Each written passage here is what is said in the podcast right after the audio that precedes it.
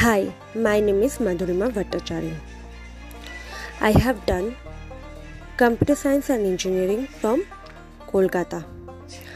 After that, for a long time, I haven't done anything, just nothing. But after that, I have started some job.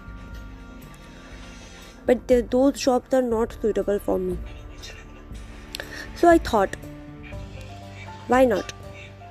I can share my story with the people who are interested, and I am also happy with that.